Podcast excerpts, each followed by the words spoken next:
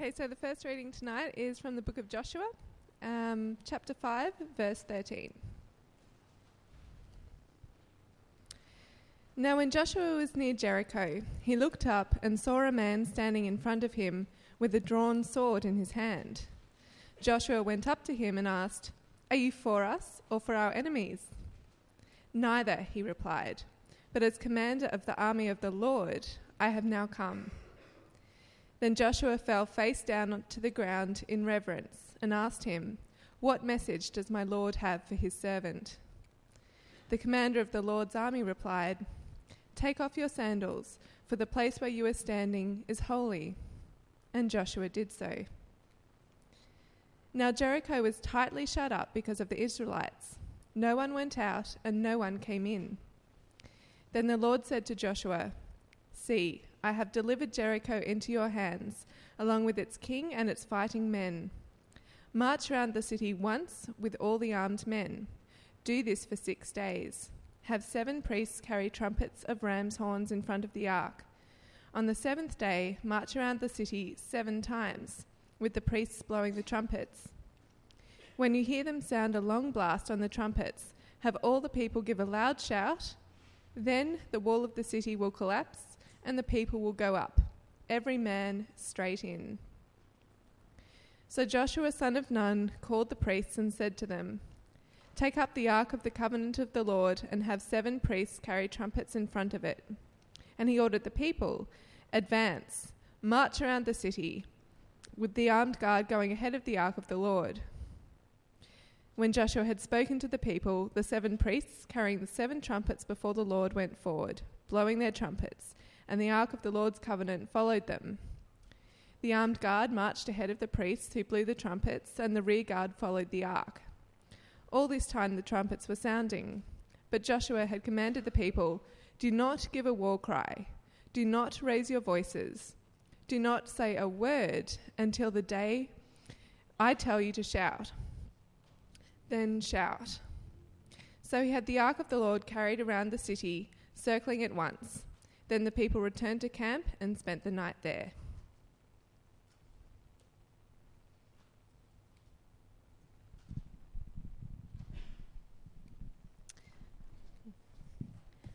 Okay, just continuing on with that reading from verse 12 to 27. Joshua got up early the next morning, and the priests took up the ark of the Lord. The seven priests carrying the seven trumpets went forward, marching before the marching before the ark of the Lord and blowing the trumpets. The armed men went ahead of them, and the rear guard followed the ark of the Lord, while the trumpets kept sounding. So on the second day, they marched around the city once and returned to the camp. They did this for six days. On the seventh day, they got up at daybreak and marched around the city seven times in the same manner, except that on that day they circled the city seven times. The seventh time around, when the priest sounded the trumpet blast, Joshua commanded the people, Shout, for the Lord has given you this city. The city and all that is in it are to be devoted to the Lord. Only Rahab the prostitute and all who are with her in her house shall be spared, because she hid the spies we sent. But keep away from the de- devoted things, so that you will not bring about your own destruction by taking any of them. Otherwise, you will make the camp of Israel liable to destruction and bring trouble on it. All the silver and gold and the articles of bronze and iron are sacred to the Lord and must go into the treasury. When the trumpet sounded, the people shouted, and at the sound of the trumpet, when the people gave a loud shout, the wall collapsed, so every man charged straight in, and they took the city. They devoted the city to the Lord and destroyed with the sword everything living in it men and women, young and old, cattle, sheep, and donkeys. Joshua said to the two men who had spied out the land, Go into the prostitute's house and bring her out, and all who, all who belong to her, in accordance with your oath to her.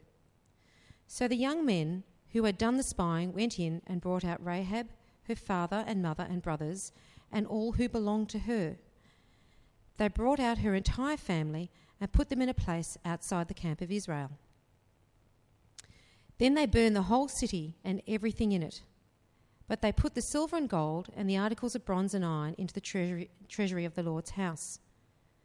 But Joshua spared Rahab the prostitute with her family and all who belonged to her, because she hid the men Joshua had sent as spies to Jericho, and she lives among the Israelites to this day. At that time, Joshua pronounced this solemn oath Cursed before the Lord is the man who undertakes to rebuild this city, Jericho. At the cost of his firstborn will he lay its foundations, at the cost of his youngest will he set up its gates. So the Lord was with Joshua, and his fame spread throughout the land.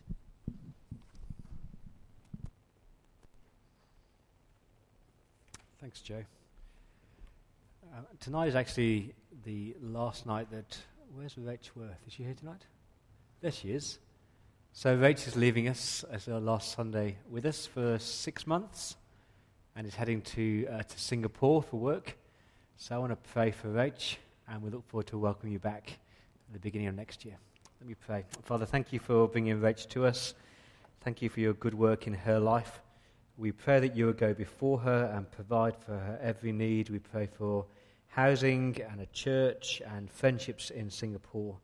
Please keep her walking very closely with you and give us the joy of seeing her return to us in the new year. In Jesus' name, amen. Tonight we're looking at Joshua 6, and we're looking at the, uh, the power of God, or the, the victory of God, if you want.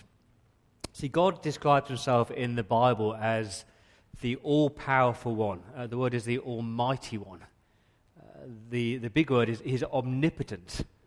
That means that nothing is beyond his ability. He has the power to do whatever he pleases. You know the Bible says that with God nothing is impossible. Well, Ephesians says that uh, now to him who is able, who is powerful, to do immeasurably more than all we ask or imagine. That's how God describes himself the all powerful one, the almighty one, who's able to do whatever he pleases. I don't know about you, but it's, it's easy to sing songs about God's power.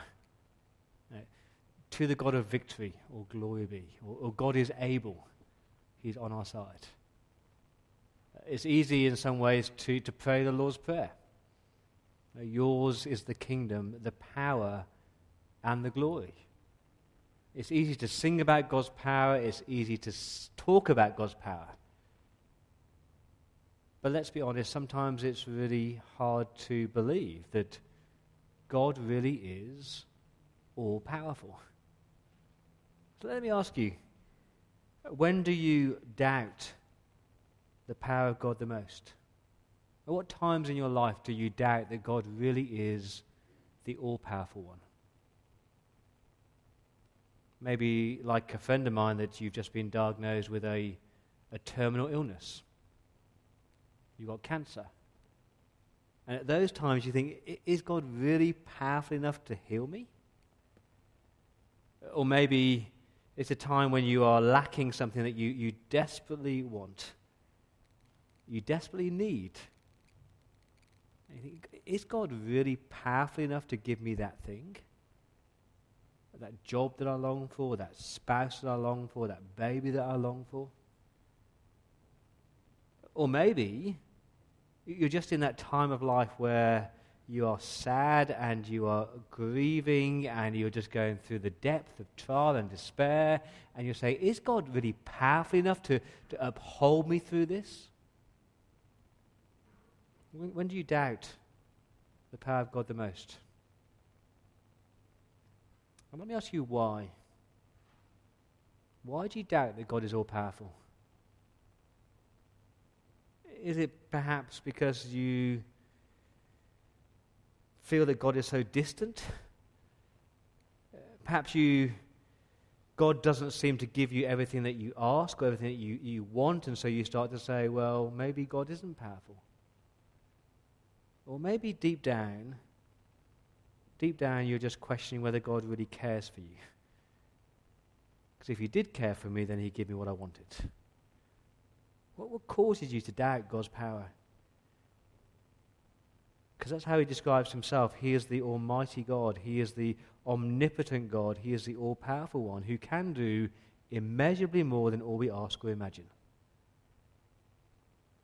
Let me say, friends, if you are doubting God's power, or when you find yourself doubting the power of God, please come back to Joshua chapter 6. It's this glorious chapter which just shouts out to you God is the all powerful one. To the God of victory, all glory be to the one who conquered all. Let's take up the, uh, the film concept. So, so, you just heard the story read. You've got, you've got Jericho, which is this fortified city with these massive brick walls. I mean, imagine, you know the, the North Bridge? So north of Sydney. That's one of the bridges coming into the city. And you've got these massive brick walls. You've got these powerful people inside. And you're about to see the walls come, come tumbling down. Now, if you were going to make a film of that, what, what type of film would you make? I imagine there'd be guns and there'd be swords and fires and chariots and bloods and fighting and uh, so a gladiator style film with, with Russell Crowe or, or whoever you want to have you, as your lead actor. But do you remember the film that, that won the, the Oscars this year? It was called The Artist. Now, what was striking about that film? It was a silent film. The actors didn't speak. And if you're going to be true to the Bible, that would be the film version of Joshua chapter 6. Did you spot that? You've got verse after verse after verse of God's people, the Israelites, walking around the city walls, and what are they doing? What are they saying? Absolutely nothing. The only noise you've got in this film is these priests blowing these trumpets. Uh, it would have been spectacular. Did anyone see the, uh, the Queen's Jubilee pageant on the River Thames? It was supposed to be spectacular. It was actually a bit boring, wasn't it? It was a bit dull. Uh, this wouldn't have been dull. This would have been riveting and spectacular. You'd have these priests that we meet in, in verse 4, the seven priests, and uh, they're dressed in their robes and their turbans and their sash, and, and they're carrying these horns, the ram's horns.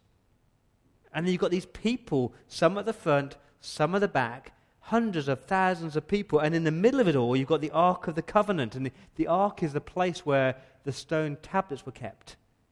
It was precious, it was holy. And day after day after day, they marched around the city in silence and go back to the camp. Day two, march around the city in silence, back to the camp. Day three, day four, day five, day six. The writer can't be bothered to talk about these because it's all the same. Six days of just wandering around in silence. And on the seventh day, they, they wander around seven times and, and they blow the, the, the trumpet horns. And Joshua gives the command shout! And they shout, and what happens? It's a bit like that. There's explosions where they, they, explode whole uh, sky rises with just a bit of dynamite, and the whole thing just comes tumbling down. That's the picture. All the walls just come tumbling down. And that was the Battle of Jericho. But the, the thing about this chapter, you don't get a battle. You've got just people wandering around in silence. All you've got is two verses, verse 21 and 22. They gave a loud shout and the wall collapsed. Just two words collapsed walls. And they charged straight in and take the city. We make, we make a mistake because we make this into an action film. It's not at all, it's just a, a silent movie. We make a mistake because if we were to make this film, we would ignore God and we just focus on Joshua. Do you ever sing those kids' songs in kids' church? Joshua fought the battle of Jericho, alleluia, alleluia. Joshua fought the battle of Jericho and the walls came tumbling down. What did Joshua do in this story? Not a lot. he just gave the command to shout, and they shouted. Joshua isn't the hero, God is the hero here. If we were to make this film, maybe the mistake that we would make is to misunderstand the type of God who is all powerful. Because if you put power in the wrong hands, that can be horrific. And this was the day of horror, wasn't it? At verse 21, 20 and 21 again. Every man charged straight in, and it took the city, and they devoted the city to the Lord, and they destroyed with the sword every living thing in it men and women, young and old, cattle, sheep, and donkeys. Isn't that horrific? Total devastation. That's why some people struggle with the God of this chapter. Here's what one person said This God is arguably the most disgusting character ever created.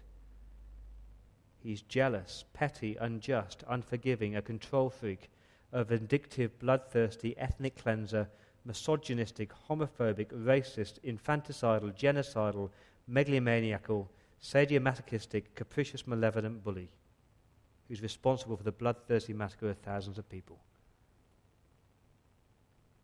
Unless you understand the God of this chapter, that's the conclusion that you come to. This chapter is not about Joshua, it's not about the action, and it's certainly not about a despotic God who is wielding his power unjustly. It's about a God who is faithful, and a God who is kind, and a God who is sovereign, and a God who is good, who has the power, who brings the victory. I want to leave you with three aspects of God's character tonight that will I hope will help you be confident in the all powerful God. Here's the first one up on the screen. The all powerful God is sovereign, He's in control. That's the truth you need to cling on. Uh, you might have missed it in the story. Look, look at 5 verse 13. Uh, when Joshua was near Jericho, he looked up and saw a man, a strange man, standing in front of him with a drawn sword. So he's like a warrior. And Joshua went up to him and asked, Are you for us or for our enemies? Neither, he replied. As commander of the Lord's army, I have now come. And Joshua responds in a strange way. He falls face down in reverence and says, What message does my Lord have for his servant? He said, Take off your sandals, for the place where you're standing is holy. Doesn't verse 15 remind you another part of the Bible where they take off their sandal because the place is holy? It's where Moses meets God in the burning bush. And so, this army of the, the Lord, this commander, is a manifestation of God Himself. The Bible calls it a theophany, where God appears uh, as an angel or as a man or in fire God appears to speak to his people. what does God say to Joshua? Look at the, the, the, first word he says, neither, verse 14. Such a strange word. See what Joshua asks back in verse 13? He said, Joshua says, Are you for us or for our enemies? If you were to say to God, Are you, are you for us or for our enemies? What do you expect God to say? Wouldn't you expect to say, Of course I'm for you? But God says, Neither. Here's what I think is happening. Joshua, he's saying, Are you on my side or are you on their side? God, will you fight with me or will you fight against me? And God says to Joshua, Joshua, learn this. I'm not on anyone's side. I'm in charge of it all. I'm in control of it all. I reckon Joshua sees this, this commander of the army and he thinks, oh, that could be the man that I need to win this battle. Get him onto my side and we'll be okay. And God says to Joshua, Joshua, it's not how do I fit into your plans. I don't just give you the victory that you really want. Joshua, you fit into my plans. Uh, neither. I'm in charge of this battle, not you. And I hope you've learned that. When it comes to your life, when it comes to your battles, it's not about getting God onto your side. God's in control of it all. You just ask to submit to Him to humble yourself before Him, to fall face down before Him and say, You are God. As when you've recognized that God is sovereign, it's such a comfort. Because you don't know what the outcome will be, you don't know how you'll get through this situation, you don't know where you'll end up, but you know that God knows. God knows what will happen, and He has the power to make it happen. And I reckon that's why we really doubt God's power. Because deep down, we don't trust that God is in control. So when my plans don't happen, rather than saying, oh, it wasn't God's will, we say, why God? Or where are you, God? And when we're disappointed and discouraged, rather than clinging on to God, we, we blame God. That simple truth, that word neither, reminds you that God is in control, not you. Here's the second point that the all powerful God is present with his people. Isn't that a glorious truth? That your God never leaves you, that your God never forsakes you. See, God had made a promise 400 years ago that he would take his people into the promised land, into Jericho, into Canaan. And now he keeps that promise. But God doesn't just look on from afar. God just doesn't use his strength and his power to, to wave his magic wand and get his people into the land. God is right there, right with his people, dwelling with his people, leading them to victory. See if you can spot it in, in verse 6 onwards. What's the common thing in these verses? So, so Joshua, son of Nun, called the priests and said to them, Take up the ark of the covenant of the Lord and have seven priests carry trumpets in front of the ark. And he ordered the people, Advance, march around the city with the armed guard going ahead of the ark of the Lord. And when Joshua had spoken to the people, the seven priests carrying the seven trumpets before the Lord went forward, blowing their trumpets, and the ark of the Lord's covenant followed them. The armed guards marched ahead of the priests who blew the trumpets, and the rear guards followed the ark. And all the time the trumpets were sounding. What was, what's the common thing there? What's at the center of this battle? The ark of the Lord. It comes ten times in those few verses. Joshua's trying to say it was the ark that was center stage. And if you know your Bibles, the ark is a symbol for what? For the presence of God. The ark was the place where, where God was with his people by, cloud, uh, by cloud by day, by fire by night. And God is just saying through this chapter, I was there. I was the one who was with my army, with my people. The victory belongs to me. You've got other hints of God's presence. If you're into Bible numbers, you've got the number seven. Seven priests blowing seven trumpets, marching for seven days, and going seven times around, around the city on that last day.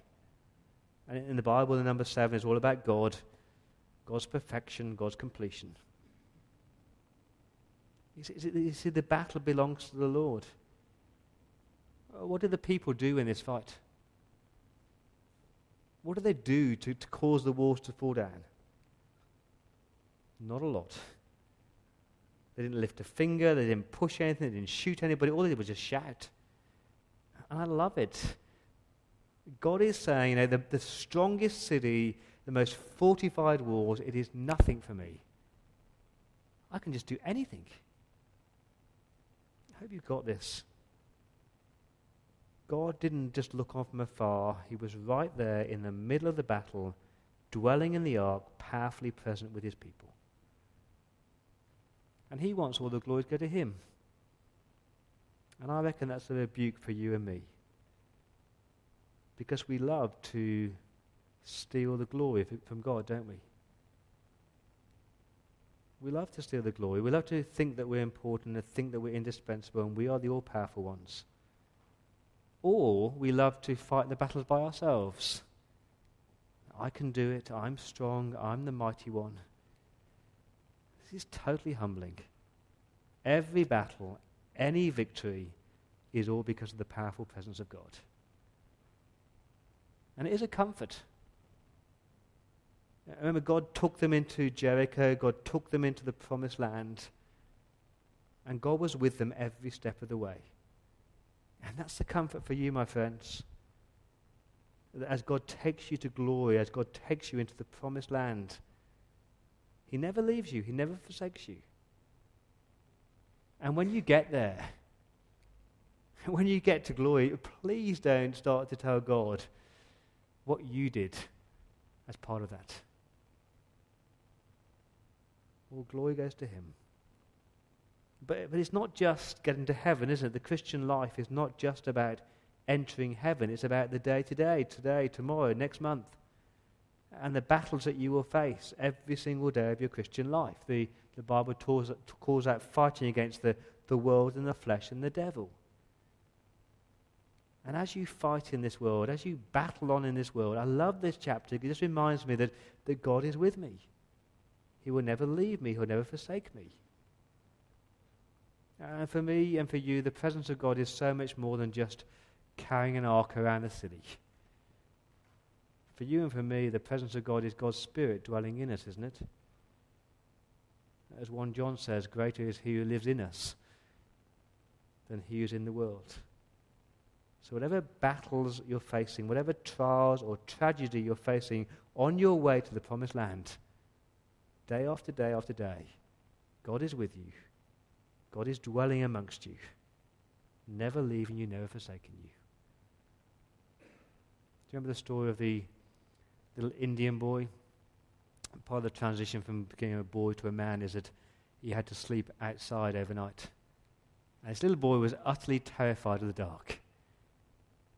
And so, as darkness came down, he started to be fearful. He hid in his tent and he lay awake all night you can just imagine he heard every noise, every bark of an animal, every twig that broke.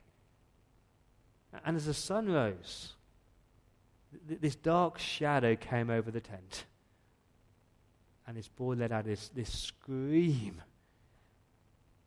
And then he poked his head outside the tent, utterly terrified. And then he saw his dad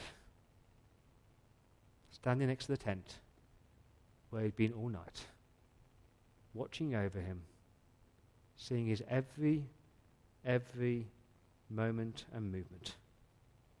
And that is your God and my God. He's always with us. He never leaves you. The third point tonight is this that the all powerful God is totally just. His justice shines through in this chapter. And that's good news for some, but not for all, isn't it? See, if you understand God's justice rightly, God's patient justice means he must destroy his enemies. And that's why verse 21 is so horrible.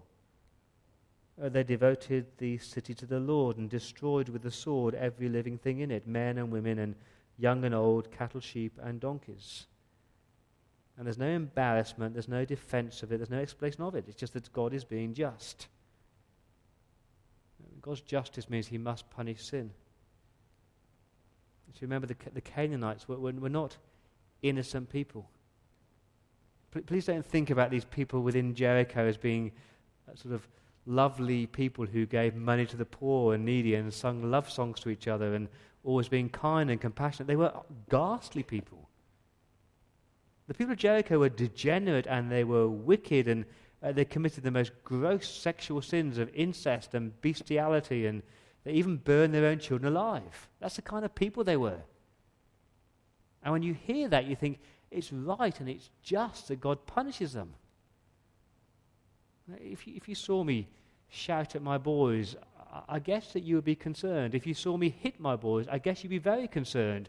If you saw me burn my boys, I bet you'd be asking for justice. It's the same with the Canaanites. They, they deserve punishment. It's not as if God hadn't been patient with them. They'd had 400 years to change their ways. God gave them every opportunity to repent. And He's patient with us, isn't it? He doesn't want anyone to perish. But there will be a day called Judgment Day when God's justice will be seen very clearly. And according to the words of Jesus, those who have disobeyed God and ignored God and denied God will be punished with everlasting destruction. And that day, that destruction will be far, far, far, far, far, far worse than the water of Jericho come tumbling down. And you can't play the innocent card, and you can't play I don't deserve it card. We're getting exactly what we deserve. But shining through, the flip side of God's justice is that, yes, He will punish His enemies, but He will protect His own people. He'll show grace and mercy and protection and refuge to those who are His own. See the way that the all powerful God treated Rahab? Verse 22 Joshua said to the two men who had spied out the land, Go into the prostitute's house, Rahab's house. Remember her from chapter 2? She had faith. She hung up the scarlet cord. She trusted God. And so on that day, she was safe. Verse 23, so the, the young men who had done the spying went in and they brought out Rahab and her father and her mother and her brothers and all who belonged to her. And they brought out her entire family and put them in a place outside the camp of Israel. Can you imagine that scene in your film? It's, it's like the 9 11 film, you know, where the, the, the, the towers come tumbling down and they've got all that dust cloud. And out of that dust cloud come these two men. And behind them, there's a woman. And she's not likable, she's not lovable, she's a prostitute.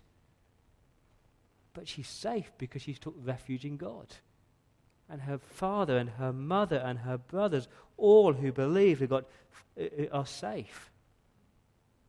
See, on that day, friends, when God's justice is poured out, the only way to stand, the only way to be safe, is to put your trust in the grace and the kindness and compassion of God. Remember how John puts it? If we confess our sins, God is faithful and just, and he will forgive us our sin. You ever understood that verse before? If we confess our sins, God is faithful and just. If God is just, he must punish our sins.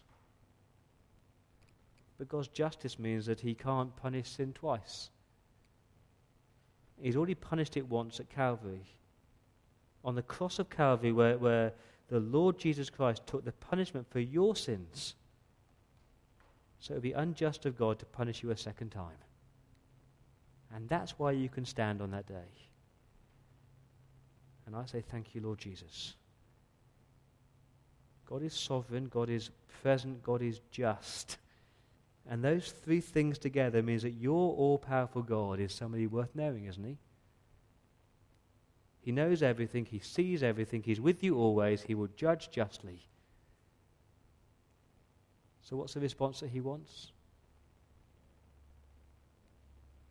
Remember the old Christmas carol? What can I give him, poor as I am? If I were a shepherd, I would bring a lamb. If I were a rich man, I would do my part. But what I have, I give him. I give him my, my heart. That's all God wants from you. He wants your heart. He wants you to trust him. He wants you to obey him. There's an extraordinary cliffhanger in this story. It's down in verse 16. The seventh time round the city, when the priest sounded the trumpet blast, Joshua commanded the people, Shout, for the Lord has given you the city. Now, what do you expect to happen then? You've marched around the city for seven days. You've been waiting for Joshua to say, Shout. What do you expect to happen? I'd shout. I've been waiting for seven days. But Joshua preaches a mini sermon. He preaches about obedience and devotion to the Lord and keeping away from the devoted things of the Canaanites in verse 18. Now, I, I don't imagine that Joshua actually gave that sermon at that particular time. But I think it's been put here to make a point. He's saying that the wall's falling down, that's the easy bit. Leave that to God. But the question is, will you will you obey him? Can you imagine that you've just seen the power of God knock down some city walls? You've just seen Rahab being spared. You've just experienced the presence of God in the most glorious way. Of course, you're going to obey God's word, aren't you? Of course, you're going to do exactly what God asked you to do. No, you're not. Because that's what we're like all the time, isn't it?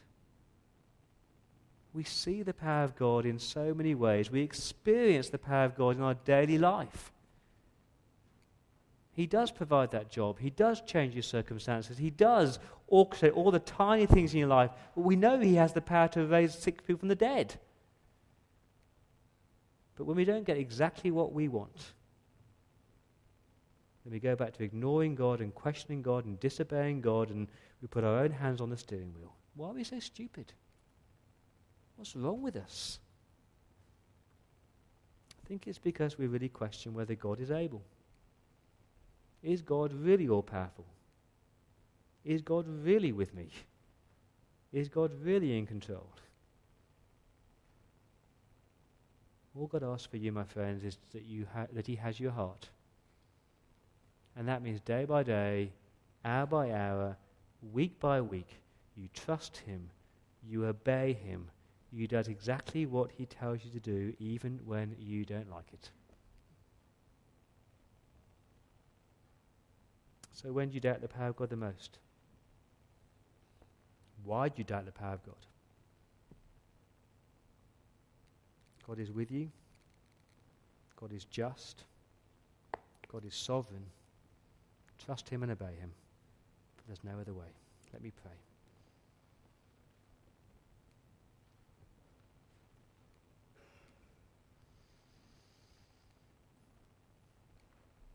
Father, forgive us for times when we think that we are able and we think that we are powerful and we think that we win our battles.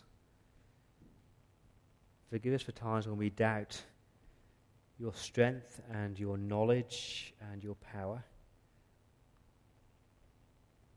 Forgive us for times when we question your justice. Lord, fill us afresh tonight with a renewed picture of how glorious and powerful and almighty you really are. If there are people here tonight, Lord, who are going through trials and battles, may they leave here knowing that you're with them, that you are in control, you are just, and that you are the all powerful one. In Jesus' name.